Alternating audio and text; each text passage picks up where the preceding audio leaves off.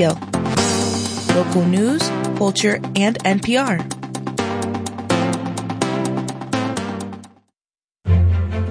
From the WJFF studios in Liberty, New York, this is Radio Chatskill. I'm Tim Bruno.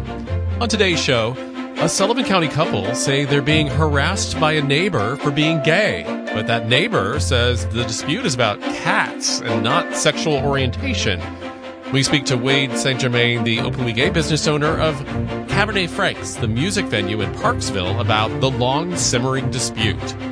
Housing crisis. A new report by Hudson Valley Pattern for Progress underscores that New York is lagging behind its neighboring states to create policies addressing the severe underproduction of housing and the affordability crisis. We'll get more details from Pattern for Progress CEO Adam Bosch about how New York's neighbors are taking state level actions to address the housing crisis. Plus, a new group textile show opening tomorrow at the Derby called Color Thread Cloth, and the first show of the Wayne County Arts Alliance season. First, the news. Live from NPR News in Washington, I'm Korva Coleman. Some tech world heavyweights are expected to testify today at a Senate Judiciary Committee hearing on child sexual exploitation online. From member station KQED, Rachel Myrow reports the chief executives of Meta, X, TikTok, Snap, and Discord are scheduled to speak. Tech experts and child advocates alike claim all the major social media platforms are failing to protect children and in some cases are algorithmically turbocharging the threats. Many of the issues have been detailed repeatedly on Capitol Hill by whistleblowers at hearings like the Senate Judiciary Committee's own last February. There's been bipartisan support for legislation past and present that aims to address child exploitation, but lawmakers on both sides of the aisle complain Silicon Valley lobbyists are well financed and so far effective at shutting down the legislative efforts before they make it into law. For NPR News, I'm Rachel Myrow. Early this morning, the House Homeland Security Committee voted on party lines and approved articles of impeachment against Homeland Security Secretary Alejandro Mayorkas. Republicans claim he's illegally allowing migrants to cross the border. Democrats say Republicans are using this to win elections. Fighting has intensified again in Gaza between the Israeli military and Hamas militants. This comes as talks last weekend over ending the conflict in Gaza were described as constructive. Qatar is helping broker these talks, which also include the U.S. The Prime Minister of Qatar is Sheikh Mohammed bin Abdul Rahman bin Jassim Al Thani. He suggests that the Israeli approach to destroying Hamas through warfare is not working. We have seen the result of the war right now more than 25,000 being killed. Two thirds of them are children and, uh, and women. Is that part of eradicating Hamas? If you want to replace an idea, you have to present a better idea. The better idea is prospects for the Palestinians, is a political horizon, and that's what all of us we are seeking. He spoke to NPR's Morning Edition. Stocks opened mixed this morning as investors watch for the next move by the Federal Reserve. NPR's Scott Horsley reports the Dow Jones Industrial Average jumped nearly 10 points in early trading. The Fed is widely expected to hold interest rates steady when it wraps up a two-day policy meeting this afternoon, but investors are divided over when the central bank might start cutting interest rates. Some expect to cut as early as the Fed's next meeting in March. Others think it will take longer before borrowing costs start coming down. Inflation watchdogs at the Fed were likely reassured by a new report from the Labor Department showing the cost of labor rose less than expected in the final months of last year. Employers' cost for workers rose just nine tenths of one percent in October, November, and December. That's a smaller increase than the previous quarter, suggesting labor costs are putting less upward pressure on prices. Scott Horsley, NPR News, Washington. You're listening to NPR News from Washington. New York City police will soon be required to record demographic information about all the people they stop for questioning, even if no crime is suspected. That information includes race. This comes after New York City police recently pulled over a black city council member without initially giving a reason. Council member Yusef Salaam is one of the Central Park Five who was wrongfully convicted of rape in 1990.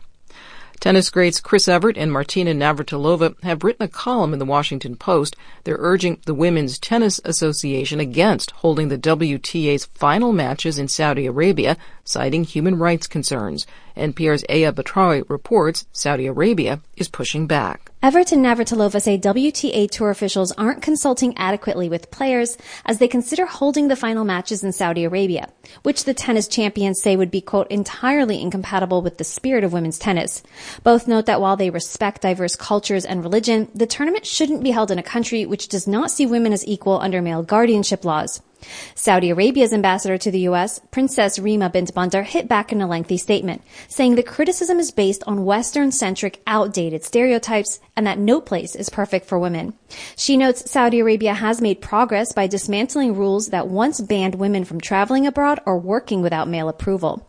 Aya Batrawi, NPR News. The U.S. Air Force says an American F-16 fighter jet has crashed off the coast of South Korea. The pilot ejected safely. The U.S. military says the pilot had an emergency during the flight. The cause is being investigated. I'm Korva Coleman, NPR News. Support for NPR comes from NPR stations. Other contributors include the Doris Duke Foundation, which aims to support the well-being of people and the planet for a more creative, equitable, and sustainable future. And listeners like you who donate to this NPR station. Welcome back to Radio Chatskill. I'm Tim Bruno. Wade St. Germain and his husband RJ Baker are the openly gay business owners of Cabernet Franks, the music venue in Parksville.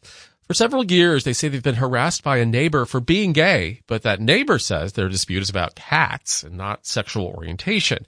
The Sullivan County District Attorney's Office confirms the couple has a restraining order against their neighbor, Joe Peters, and that there's a long list of pending criminal charges. But officials say there's no evidence to show that any of the incidents are hate crimes, and the Peters family says the incidents are part of a long-time dispute between both sets of neighbors over land and stray cats. In the latest development, St. Germain and Barker have been ordered to, uh, uh, Baker have been ordered to appear in the Liberty Town Court today, too, to potentially face misdemeanor charges. Joining us now is Wade St. Germain, co-owner of Cabernet Franks. Wade, thank you for joining us. Uh, thank you for having me on, Tim. Um, I kind of you know, uh, put this in context in a nutshell in the intro, but can you tell people who may not be familiar with this situation what's going on? How, how long has this dispute been going on with your neighbor, and, and how did it begin?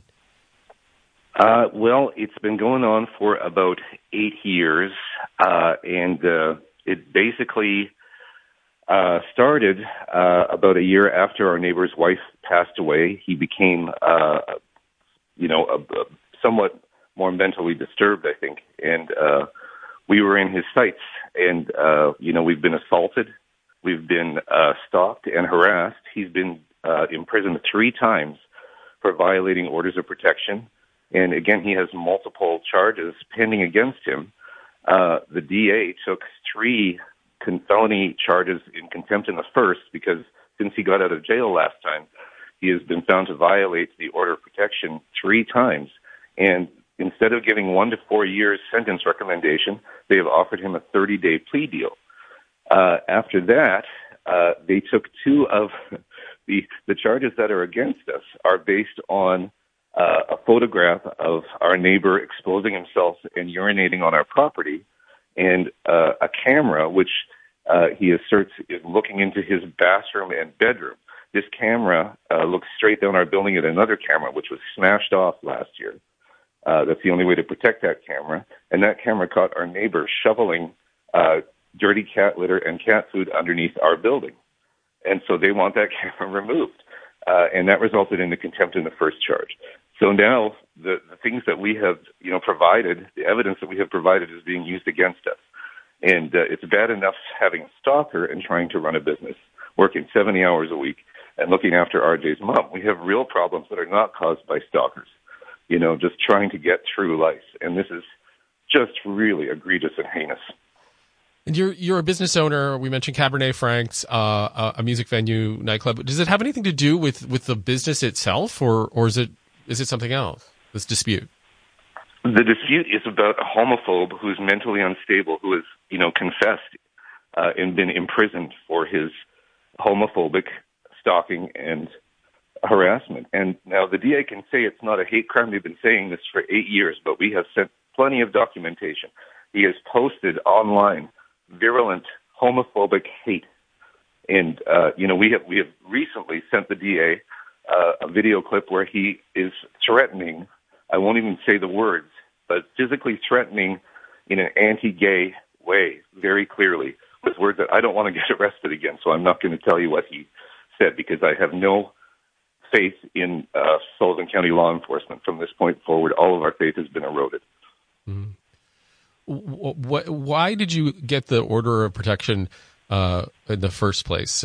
What, what led to that? Uh, in the first place, it was because Joe Peters headbutted my husband on our property. And so uh, during that, he was convicted for that, but the judge declined to sentence for so long uh, that uh, it, it was uh, thrown out. Mm-hmm. But that's where the first order of protection came from.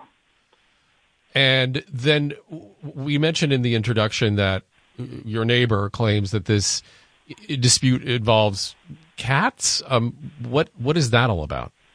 Well, long before uh, the issue of him feeding stray cats under our building and throwing d- dirty litter and throwing dog feces at the side of our building, uh, he was already uh, parking broken down cars in front of our business office and getting into those cars with people for brief periods of time. We told him he had to stop that and move his broken down car and stop, you know, doing things to our property. And uh, you know that that was where he had butted RJ was during that period.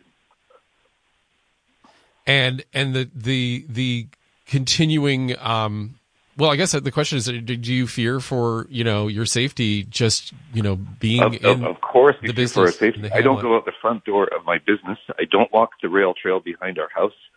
I have a puppy that I can't walk there. I you know um, I don't I don't ever drive off by myself because he followed me one time and tried to run me off the road, which I provided uh, you know the information, video clips, and witnesses, and the police declined to uh, investigate that. So uh, yes, I feel unsafe. I know that the police have you know used this tactic against us. I no longer feel we don't feel that we can live next to him. And uh, you know we drove back from Buffalo today, and we were dreading returning to Sullivan County, and that is sad because we love our community here. The people that come to Cabernet Franks and all of our supporters are like family and friends. And it's such a shame that everything that we've built, you know, this beautiful uh, music venue where everybody is accepted and everybody is, you know, uh, and then to be treated like second class citizens because we're gay is just reprehensible. You said you dreaded coming back. Um, are you thinking about your future here in Sullivan County? Oh yes, We're, we we don't see a future in Sullivan County. Uh, we are listing our properties. We're in the process of doing that, um, but that's going to take quite a while because obviously, you know, we need to keep living after this somewhere else. And uh, but the, we don't really know exactly what we're going to do right now. Uh, my 83 year old mother-in-law lives with us, and you know needs our attention. Uh, and we have to have somewhere where she is safe, and she's undergoing this harassment with us you know, and was with us when we were handcuffed and driven, you know, in the back of a cruiser to be given orders of protection against us and against us violating his dogs. You know, this is, and we already have an order of protection in place until 2030. And we abide by that mostly because I'm scared of him, but also because an order of protection is binding in both directions. If I ever did anything to him or his property, he would call and I would be arrested you know, so, uh, yeah, we don't feel safe here. Uh, and uh, we have to find a place to live, stat, where we're safe. Um, you know, I don't. I, I feel that the police are working, you know, as as an arm of Joe Peters' stalking now, and that's just a terrible shame. And the DA is at the top of that chain. if you're if you're just joining us, we're talking to Wade St. Germain, the co-owner of uh, Cabernet Franks in Parksville.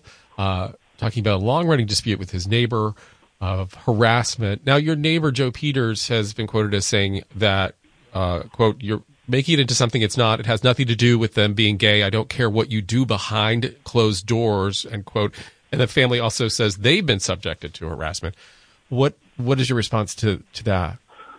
This is uh, an attempt to make a false equivalency. Joe Peters has been imprisoned three times, and he has confessed to anti-gay stalking and harassment, you know, in both uh, civil and criminal court. There is no equivalency here. These are false charges, and we will prove that this afternoon in court. So today in court, it's it's you who are facing these misdemeanor charges. Uh, you on a Facebook post mentioned that the deputy who took the complaint from your neighbor about this specific incident didn't have any prior knowledge of this case. So, uh, what do you think your chances are in terms of the court appearance today? Well, it should be thrown out, but I no longer expect any kind of justice. So, uh, you know, uh, we have won in a way no matter what because, uh, you know, I, I made a post about this and it's been shared almost a hundred times. So the community, it has galvanized the community and that is really our only safety. We don't, we don't feel protected by the police, by the DA, and uh, certainly not by our stalker, but our community is standing strong and they're going to appear today at court. I was going to ask you about community support. It, it seems as if uh, throughout the years you've received a lot of community support. Yeah, we are surrounded by, and you know, we are often the only gay people in our bar. we have huge support from, you know, every every aspect of all walks of life of Sullivan County. It's people that like to have a good time. People come, you know, not in spite of us being gay, but because they love who we are and they love what we do. And we spend 70 hours a week, you know, running that bar. And that the the, the money that we make there has to come and pay the mortgage of this giant building, which was supposed to be a film production studio, uh, which you know the Peters have destroyed. Um, so you know, think of think of all that income over over eight years that has been stripped away from us, and now we have to appear in court in a false equivalency charge. Uh, just talking to you this morning, um, and you you know before we got on the air, you I asked how you were doing. You said not good. Um, and and it's it's sad to hear you say that you're you don't see a future in, in Sullivan County. Um, did you f- ever see it kind of coming to this? You know, we we have kept resetting over the years, and uh, you know we've got RJ's mom with us. You know, we we haven't been able to uh, operate the studio, so we live here. This is our home, and uh, you know, with, this time with the police doing what they have done and the DA uh, we don't see a future here. This is, you know, if if you can be stalked and then they take a complaint from the stalker and they they send someone who has no prior knowledge, doesn't even know that we have an ex- existing order of protection, you know, and that and that the the camera that they are claiming is peeping is actually a camera that got him arrested on a felony con- uh, contempt in the first charge. You know, no wonder he wants that camera down. you know, there are several new people to the area, some of them LGBTQ, um, many uh, straight allies. Um, many might be surprised to hear this level of um, anti LGBTQ, um, you know, uh, affect this, this, this sense in the area. Um, it, it's not surprising to you, though. I mean, just beyond this particular case that's happening with you, there's been a national increase in anti LGBTQ hate crimes. Um, is it something that's you know something people need to take a closer look at? Absolutely, they need to take a closer look at it. But right here in Sullivan County, especially, we are dealing with now institutional homophobia, which is even more frightening than the stalker himself. You know, if if they are basically saying to us, we will not enforce your order of protection. We will allow your stalker to continue to stalk and harass you, and more than that, we want them to keep doing it because you are gay and you deserve it. You know, and that's that's how we feel, and it's devastating. It, uh, you know, just a shocking shame and a shameful day for uh, law enforcement in Sullivan County. Cabernet Franks has always been a bar venue that uh, has been welcoming to everyone, as you've said, a place where everyone can come together and feel comfortable and safe. Um, I mean, there's some irony there that the owners of that place don't feel safe where they are. Um, how do you feel about having to like close this business and and and you know the effect that has on the community? Well, it's heartbreaking. You know, um, we give a hundred percent, and we give a hundred percent to this community, and they give a hundred percent back. And that one person and his family are able to just rampage and destroy this tiny hamlet, this tiny main street, you know, other people uh, are not opening their businesses. They're waiting for this to go away. And, you know, we can't make it go away. If without law enforcement enforcing our order of protection and not arresting us and giving us uh, you know, an order of protection. Like you, how can you have two orders of protection like that? That's ridiculous. Uh, but uh, yeah, it's it's incredibly sad. Uh, and uh, you know, it was RJ's dream to open this uh, studio, and we had some good productions. You know, up until our neighbor made it impossible by harassing. Then we tried to pivot to to Airbnb, and Airbnb management uh, told us that uh, the guests were being threatened and that we were not allowed to, uh, you know, be on their platform anymore. So even that was taken away. And now this, it's, it's like they just pulled the rug right out from under us and it's because we're gay. I don't believe that a straight couple would be treated this way by the police, the DA, or be allowed. Uh, it's only the community that keeps us safe. It's only our community. How is RJ doing? He's he is devastated. You know, we as I say, we were driving back from Buffalo. You know, by necessity, uh, having to go there to help out with a bunch of medical medical appointments for you know our mom, and uh, to have to return to this to be treated like this, to be treated like criminals after eight years of this. And, and the, what the charges are based on are evidence that we provided to show violations of the order of protection. This is a clear warning shot that we are not supposed to complain anymore and we're supposed to lay down and take it. Well, I want to thank you for joining us today, Wade. It's a difficult subject to talk about, obviously uh, painful, not only because of this long running dispute, but what it's led to, um, you know, leaving the area. What is it you want folks to know in the community uh, about this, this situation before we go? Well, I, I think the most important lesson here is that the community can come together, and the community has come together, and the community is galvanized. Our friends and family are with us, and that is a beautiful thing. So stand up to injustice. Just because someone's wearing a badge or is in an office does not mean that they are your friend or have your best interest or the best interest of the community in mind at all times. And it's important to hold them accountable, and our community is holding them accountable today. Wade St. Germain, the co owner of Cabernet Franks in Parksville. Wade, thank you so much for joining us this morning. Thank you very much, Tim. We really appreciate you. Thank you. All right, we'll take a break. And when we come back, the housing crisis in New York, a new report by Hudson Valley Pattern for Progress, underscores that New York is lagging behind its neighboring states to create policies addressing the severe underproduction of housing and the affordability crisis. We'll hear from the CEO of Hudson Valley Pattern for Progress next. This is Radio Chatskill. This week on the Retro Cocktail Hour, we'll hear the mambo beat of Tito Puente, private eye jazz from a 50s film noir, and the exotic sounds of Arthur Lyman.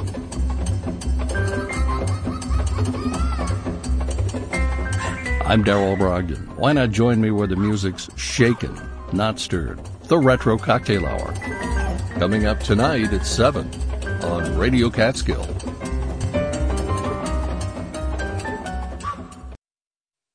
There's one thing in mathematics you're not allowed to do. On the next Radio Lab, is dividing by zero? Dividing by zero. What happens when you divide by zero? All sorts of craziness. Where everything is the same. What might the other reality be? That would break math as we know it. Mathematics is a chronicle of humans' understanding of reality. That's on the next Radio Lab. This afternoon at 1 on Radio Catskill. Support for Radio Catskill comes from Farm Arts Collective, located on Willow Wisp Organic Farm in Damascus, Pennsylvania. Farm Arts Collective's programs intersect the practices of farming, performance, food, and ecology. FarmArtsCollective.org. From the Community Foundation of Orange and Sullivan, a publicly supported philanthropic institution, CFOSNY.org and from listeners like you who donate at WJFFradio.org. You're listening to Radio Chatskill. I'm Tim Bruno. Governor Kathy Hochul's controversial housing plan proposed last year would have mandated the construction of housing projects across New York, allowing the state, in some cases, to circumvent local zoning officials to get the job done. But the plan fell through in Albany, facing objections by rural and suburban lawmakers concerned about the quote, home rule, the autonomy of local governments to lead their communities. Hochul's updated plan, outlined in her budget this month, now opts for incentives over mandates, but a new report by Hudson Valley Pattern for Progress argues New York can balance the two to combat its housing crisis because states like New Jersey and Massachusetts are already doing it. Hudson Valley Pattern for Progress is a nonprofit organization providing objective research planning and educational training throughout the region. From the New York Public News Network, Pattern President and CEO Adam Bosch spoke with WAMC Hudson Valley Bureau Chief Jesse King. Our neighbors have done far, far more than we have. And you could argue that essentially we've done nothing. We've done incentives. Everybody has incentives.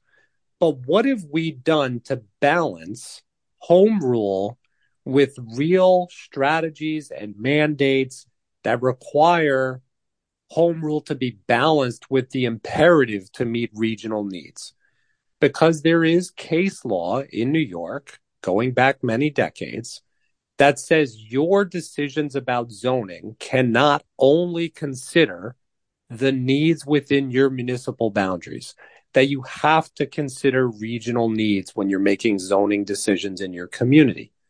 Home rule is not a God given right home rule is a piece of enabling legislation that the state passes down to allow communities to make their own decisions about how they're going to govern themselves, how their communities are going to be designed. But home rule comes within the context of the requirement that those communities act in a way that meets the greater good and meets regional needs. So, what specifically are other states doing to increase their housing stock? The states that surround us have paired home rule up with reasonable mandates to ensure that yes, the towns can design themselves, the towns can govern themselves, but they have to do it within a specific context that meets the statewide and regional needs. So, in Massachusetts, for example, if you are in a town or in a town that's adjacent to a train, bus, subway, or ferry stop, you have to have at least one zone that allows density of 15 units per acre. It's not a question. It's a requirement. You can design it however you want. You can put it wherever you want within a half mile, but you have to do it. If you're a developer in some of these states and a municipality is holding you up and putting onerous conditions on you and trying to get rid of its multifamily zones, they have, you know, builders remedies and boards you can go to to appeal this. And in Massachusetts, if your municipality has more than 10% affordable housing, you're not subject to that board and that appeals process because you have met your part of the regional need, right? In New Jersey, they have they have something going back decades that requires every town to plan to meet its regional needs for housing based on population and economic trends that are reassessed every 10 years and you have to put together a plan how you're going to meet your portion of the statewide share to meet the housing needs of your neighbors. So these are just some of the things, right? Vermont, not a home rule state, right? Vermont's the only state that surrounds us that's not home rule. But even in Vermont, right? If you are served by public water and sewer, you have to zone for a, for a minimum of five dwelling units per acre, right? And all that says Massachusetts, Vermont, if we're investing in public infrastructure, we want to try to maximize the amount of housing that's going to take advantage of the public infrastructure that exists. It's really, really startling to cast what the other states are doing against what we are doing because they are taking case law and putting it into action. They're taking statewide needs and putting it into action in the form of requirements, in the form of strategies, in the form of mandates, and we are not doing any of that. You know, one explanation that I've heard when it comes to the importance of home rule has been that some communities in the Hudson Valley don't physically have the infrastructure to handle growth mandates. They don't have the resources or the sewer and water systems because they weren't designed to handle a large population. Um, so, how do you reconcile that? Are you saying that's not necessarily the case here, or is there some infrastructure work that needs to happen first? So, so there is some truth in the fact that our infrastructure is in many cases not in a state of good repair and in some places not large enough to accommodate uh, the type of housing that we need, right? So the capacity of some of our infrastructure is not large enough to allow for a lot of additional housing. But guess what? That's not true everywhere. there are some places where the infrastructure can handle a lot more. There are some places where we should be looking to eh, update the infrastructure so that it can allow more housing. When it comes to home rule, the thing that this report shows that is important is that we can balance home rule with the need to meet statewide and regional interests when it comes to housing. We can still allow and should still allow communities to design themselves, communities to govern themselves. But we can't, what we can't allow is places to just shut the door behind them and say, we like our town, nobody else is allowed in. That is a violation of case law. It's, again, it's not up for debate. It's a violation of case law. And there is a history of court cases in the state where the courts have upheld this time, upheld this time after time. Now, how do we do it? We shouldn't do it through the courts. But what we should do is sit down as a legislature, as a state, and with wide open eyes say, hey, we got a problem. 97 out of our 120 school districts are shrinking. We've lost tens of thousands of kids from the state, and the Hudson Valley itself has lost 135,000 people in 25 years to a net outward migration. The number one reason they cite for leaving is housing. So we've kind of got a decision between are we going to do something about it or are we going to continue to let the region hollow out? Well, lastly, when we spoke about Pattern's Out of Reach report last year, you said you felt the key to fighting the housing crisis was actually, you know, building different types of housing. When people talk about their personal goals, they often describe owning a home, not necessarily renting an apartment. But a lot of the projects being suggested right now are for affordable multi-unit apartment buildings. So from your perspective, what's it going to take to make home ownership and not necessarily renting more feasible, I guess, in the Hudson Valley? So the first thing we need to do is acknowledge that home ownership has a lot of different looks and shapes and feels, right? Home ownership is not just a certain size home on a two acre lot. Home ownership looks like cooperative ownership where you have multiple units that can be owned in a single building. Home ownership looks like what it did when my grandparents owned a home in the city of Newburgh and it was on a quarter acre lot and it was a smaller home. Home ownership looks like um, mobile home parks in some of our rural areas that provide a pathway for people to get into homeownership and then they hop to a different kind of home from there. We need to understand that homeownership is not homogeneous. It doesn't take one look and shape, right? So we need to make sure that our zoning is set up to allow for different styles of homeownership and different sizes. Um, we really need to you know, I think we made a big mistake back. If you th- if you think about it, um, and I don't know how old you are, but I remember in the '90s, you know, when I when I was a kid in the '90s, we got the newspaper, and uh, that was when the term McMansion became popular, right? And a lot of our region ended up being zoned and ultimately built out for McMansions that were on big lots on cul-de-sacs, right? And sort of sounds like a stereotype, but big chunks of our region were built out that way. What we're finding now is that the demand for housing and people's ability to afford housing is very, very different from that. And yet our zoning still allows essentially that, that pattern of development. So what we need to do is we need to adjust that. You know, people want to live in smaller homes on smaller lots people want to live in walkable communities in ownership models where it's not detached units. It might be attached units that are either townhomes or cooperative units. Not to repeat myself, but what we really need to do is to make sure that our zoning is modern and updated, to make sure that our zoning allows for what developers are trying to build, and that our zoning also matches the desire for different styles and types of housing that the market is looking for.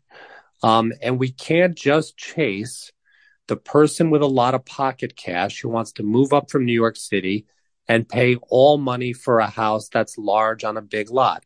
Otherwise, we risk continuing to lose our full-time residents who are picking up and going elsewhere. And guess where they're going? They're going to the states that are building a lot of housing. That was Hudson Valley Pattern for Progress President and CEO Adam Bosch speaking with WAMC's Hudson Valley Bureau Chief Jesse King and able to bring you that story thanks to our partnership with the New York Public News Network. You can find that report on the housing crisis from Hudson Valley Pattern for Progress at their website, pattern-for-progress.org.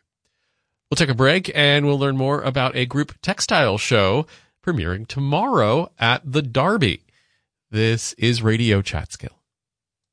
Hey, it's Steve Inskeep. And I'm Ayesha Rascoe. One of the things you can count on from NPR and this station, we've got your back. When it comes to reporting the news, bringing you facts you can count on. You can help by donating a vehicle you no longer need. That car could be worth hundreds of dollars in support or more as a donation. Think about it. We accept any vehicle, running or not, including cars, trucks, boats, RVs, motorcycles, and more. Donate at WJFFradio.org. As the Taliban came back to power last summer, Shabana Basij Rasikh managed to evacuate her entire school of girls to Rwanda. Four days later, August 29th, is when we resumed classes for our students. What leadership looks like even when you're forced to flee your country. That's next time on the TED Radio Hour from NPR. Friday afternoon at 1 on Radio Catskill. This is Radio Chatskill. I'm Tim Bruno. Color Thread Cloth is an upcoming group textile show at the Darby Hotel, which is just across the bridge from Narrowsburg. It's tomorrow afternoon, and Valerie Manzi spoke to Ari Kravitz, the new owner of the Derby, and Randall Lane and Judy Brown of Somewhere Co. about this group show. So, Avi, you are the new owner of the Derby. I am. Yes. How did that happen? I really, for a long time, have wanted to be in hospitality. Yes. I, I guess, for lack of better words, I am a people pleaser, or I want to create environments and spaces for people to enjoy.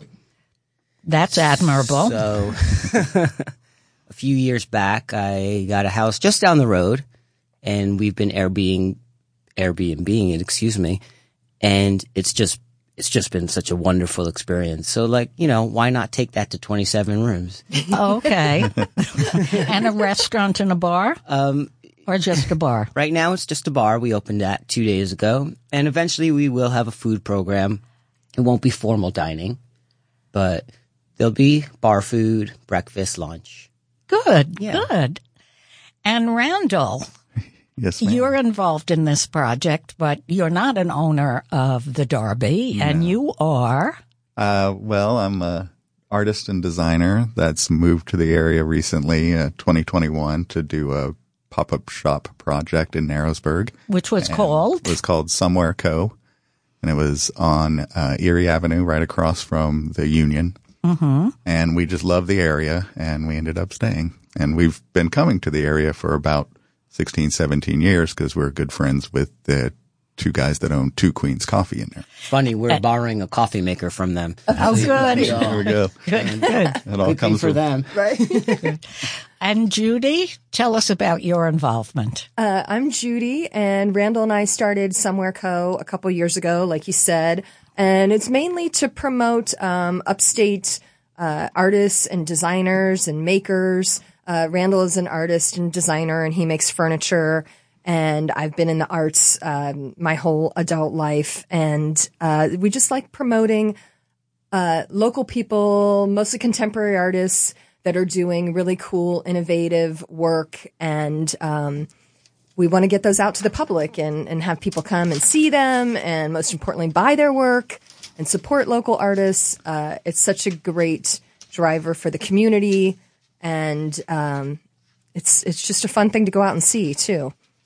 Yes, and the event that you're having on the first is textile, correct? Correct. We have a group textile show called Color Thread Cloth, and uh, it is opening on the first, February the first, and we'll have the opening obviously at the Derby. It'll be up in the hallways there, and people can come and meet the artists. Uh, it will be up for three months.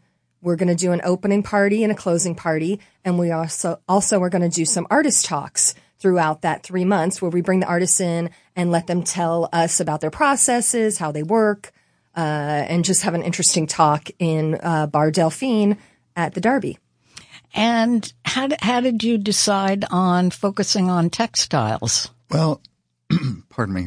Uh, we knew we wanted to start with a group show, and I've been dabbling in textiles, so some of it is uh, self-serving, and we also know a lot of artists up here that work in textiles, and so we just thought that would be a nice introduction to the series of piece shows that will be taking place at the Derby. And what kind of textiles will these different artists be each, each artist displaying? works each artist works differently. Uh, we have some natural dyers, and we have a weaver who uh, Charles Blanchard, who has the shop called Dyeberry Weaver in Narrowsburg. Oh, we have yes. a few pieces Mhm. of his. Uh, Derick Melander is a well-known uh, artist that works in textiles. Does around- he does he work in clothing? Yeah, I think it's Recycled clothing. Recycled Uh-huh. clothing, Yeah, yeah his thought, work is yeah. really interesting. Yeah. We're going to be showing some of his um, uh, textile rubbings that are really cool. But he had a show at Cass, um, I think last year or the year before, and he does these really like large monumental uh, sculptures out of recycled textiles. So yeah, and then we have an, also a local artist who's a quilter, and then Charles Wilkin is mostly. Oh, sorry, Kathy Grady is the the quilter that lives in Narrowsburg, and Charles Wilkin is a well-known uh, graphic designer and collage artist who has, over the past number of years, started dabbling in textiles, sort of assemblages with textiles and objects.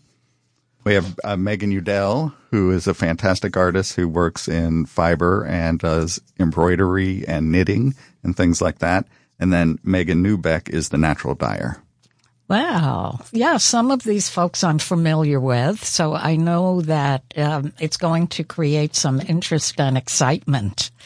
It's a broad range of textile work. So I think people will find that really interesting. All these different ways that these different artists use, you know, textiles and dyeing techniques and weaving techniques and, and quilting techniques and all of these uh, interesting things that you can get out of fabric and And fabric and textiles, um, it's taken a long time for that to be recognized as art. A very, very long time. I mean, some think it was because it was women's, women's work and it wasn't valued. Um, but I remember as I learned about it and grew and saw work that was simply phenomenal that, that used the handiwork that that women did. you know. Absolutely, yeah. So I think it's wonderful to have watched how that's progressed and that also how it intersects with waste. No, I would say I'd be amiss if I didn't um, tell you how we got together. Oh, right. Yes. Um, I very much am community focused, and I certainly planned on being. Uh, I, wanted events. I this came about because I had a bunch of art that I needed hung.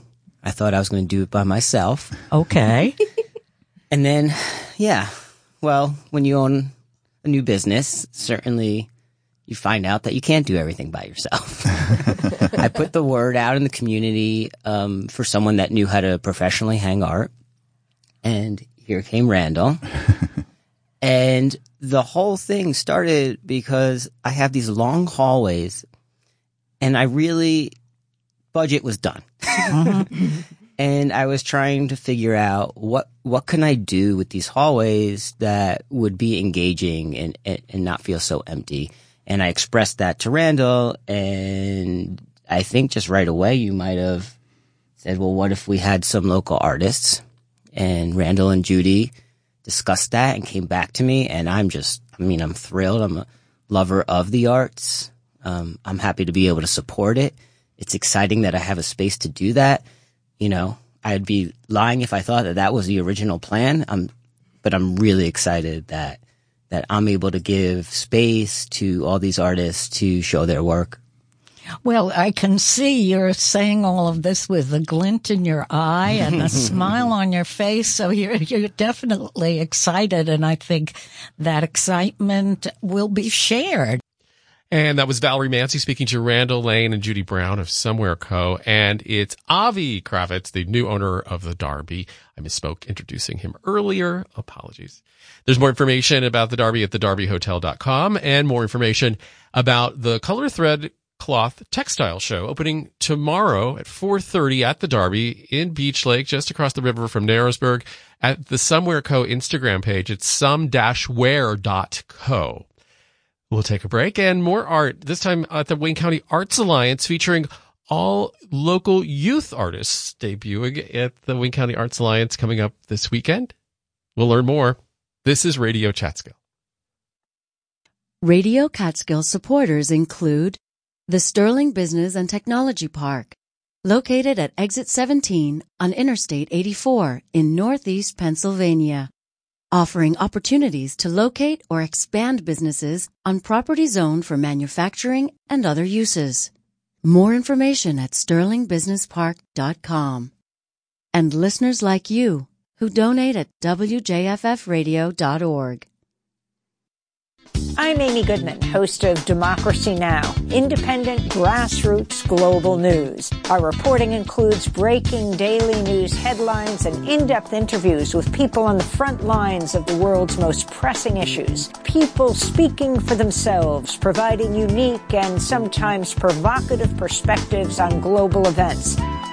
Democracy Now!, weekdays at noon, right here on Radio Catskill. Welcome back to Radio Chatskill. I'm Tim Bruno.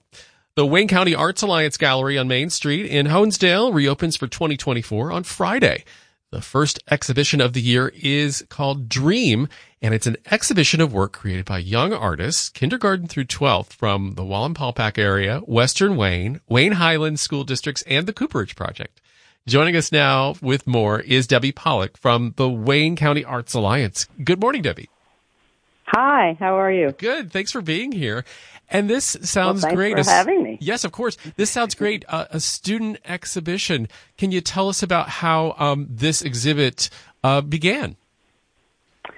Well, um, it began, but with just a dream. Actually, that's the, the dream of the dream, um, which is that uh, when the Arts Alliance purchased the building at 959 Main Street, um, which has been a dream of the Arts Alliance for ever and ever that they have a home. We have a home. Um, we started having students from the varying school districts come in and visit the gallery and look at exhibitions of art that were hanging here and sort of engage with the art and then make art themselves in the gallery. And the the program was really fun for everyone, wonderful for us at the gallery, and then great for the students, obviously, and the art teachers who were really wonderful and excited.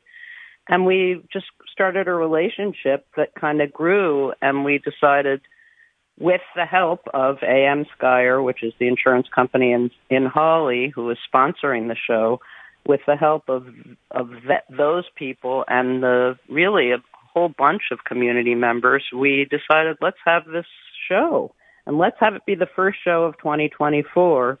And uh, hopefully it's the first of uh, the yearly student show, which had happened a little bit. Uh, uh, we had a show called Celebrating Creativity that was kind of happening at the Dorflinger and varying places. But this is a real dedicated show to students that will be up for a whole month and we're all very excited about it.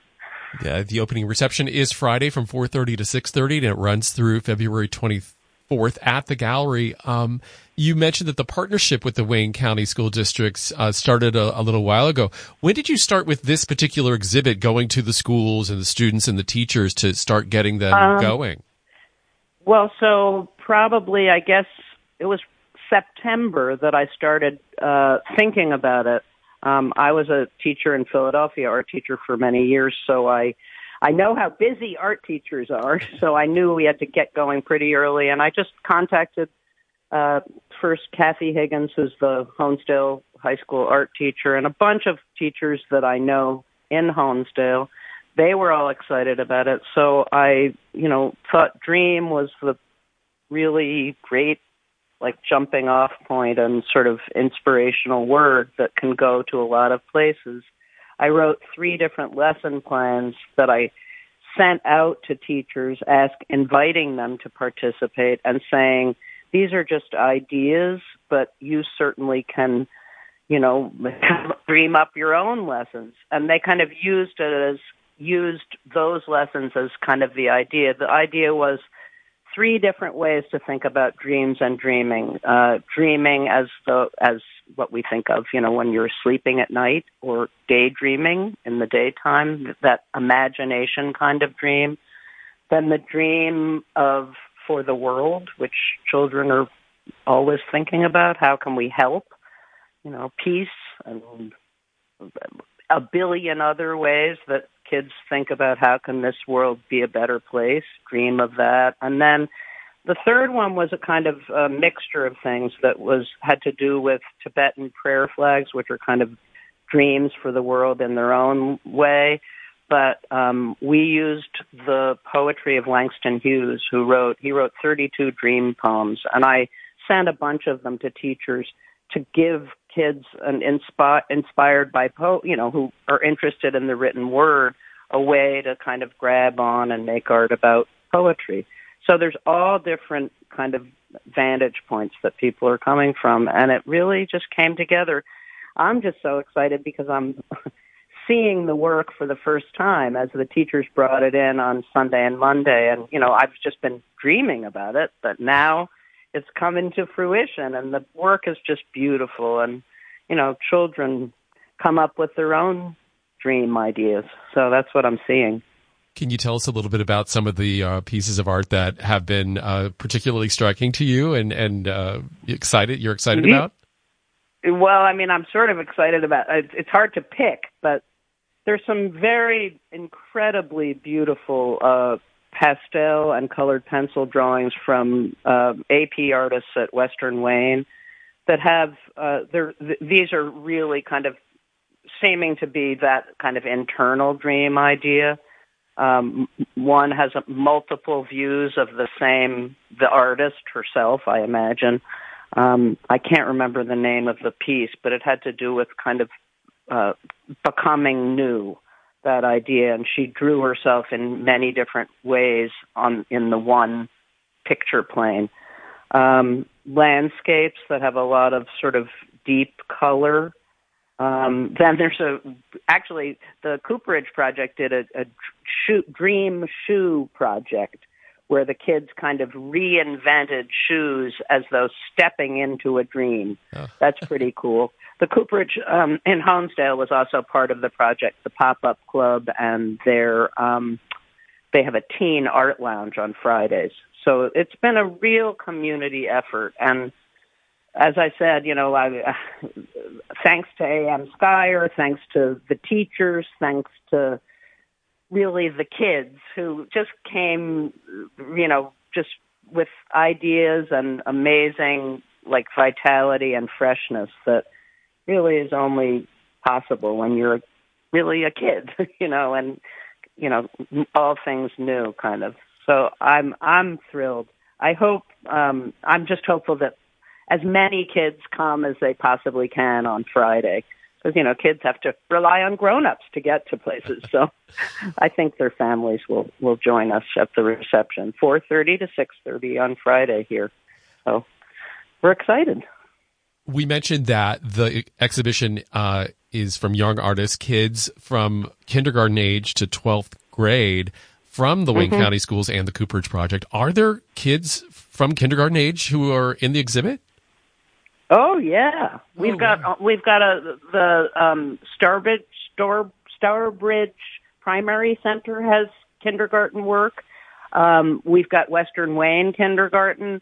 Um, beautiful color um, then we've got first graders who did portraits, um, and the portraits, they're self portraits, and then they're, they've written the dream that the, accompanies the portrait. So we hear about, I mean, just things like kids, uh, you know, the dream is everything from I dream that there won't be any hungry kids.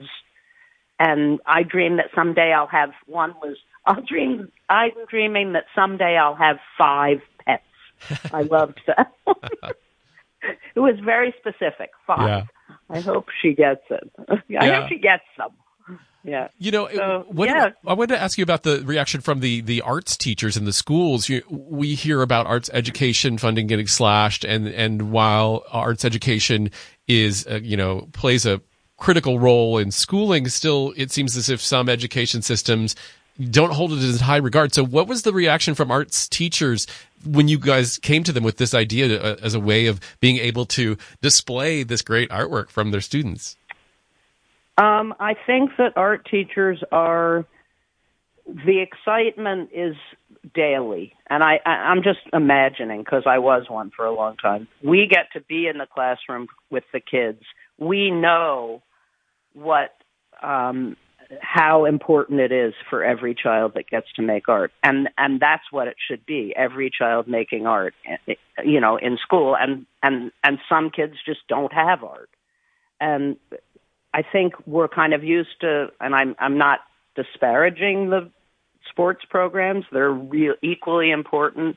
But I think in in terms of how the schools function, sometimes those programs get the you know sh- have the light shined on them more than the arts programs, um, and equally important to the children because where sometimes you know a kid feels unable in certain ways, like in scholastically in some classes, the art room is the place where kids can shine and feel that self-esteem stuff that, you know, grows them.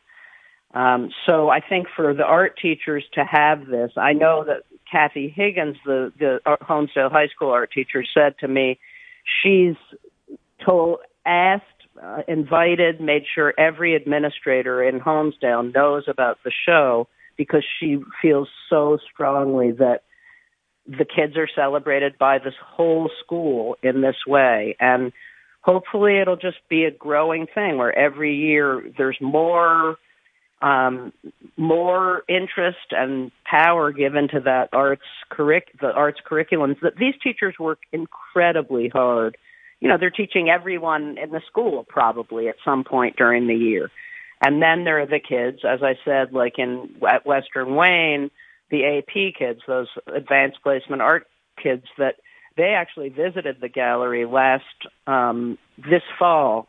Um a group of them uh with Justin Hayden, their teacher, and they are such serious artists. I mean, the work they're doing is remarkable. The work he's doing is remarkable with the kids, and many of them told me they're they're on their way to art school, um, which some of them had heard they had, they had gotten money to to go, and you know that's the beginning.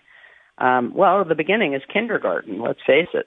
Yeah. you know, where every kid should be having art every day. Yeah. That's that's really my. I mean, I I come from a. I'm, I might be a little biased, Maybe. but that's what I believe. but it's a good bias. Uh, Debbie, we Yeah. have to we have to go. So I'll remind people that the uh, Dream exhibit is a showcase created by students in Wayne County. It's going to be at the Wayne County Arts Alliance. The opening reception is Friday from 4:30 to 6:30, and the exhibit runs through February 24th. There's more information at WayneCountyArtsAlliance.org. Debbie Pollock from Wayne County Arts Alliance. Thanks for joining us this morning. Thank you so much for having me. I hope everyone comes. We're going to have milk and cookies too, so that'll that's a big Sold. a big draw. All right, thank you. That's all for this edition of Radio Chatskill. I'm Tim Bruno. Thanks for listening. Radio Catskill supporters include SUNY Sullivan, a community college in the Sullivan Catskills focused on preparing students for the future. More information at sunysullivan.edu. Livingston Manor, dining, shopping, and the arts at the gateway to the Catskill Park. Livingston Manor LivingstonManorNY.com. And listeners like you who donate at WJFFradio.org. I'm Maria Hinojosa.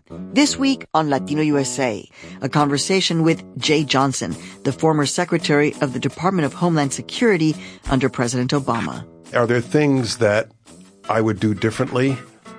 With the benefit of hindsight, yes, of course. But we're always smarter in retrospect. That's this week on Latino USA. Thursday afternoon at 1 on Radio Catskill. WJFF Jeffersonville, W233AH Monticello, streaming online at WJFFradio.org. This is Radio Catskill, local news, culture, and NPR. Today's forecast, a bit of freezing drizzle stopping uh, this morning and then cloudy, a high of 36. Look for a trace of snow tomorrow, high 40. Tonight's low 25. Uh, we've got On Point coming up next. You're listening to Radio Catskill. It's 11 o'clock.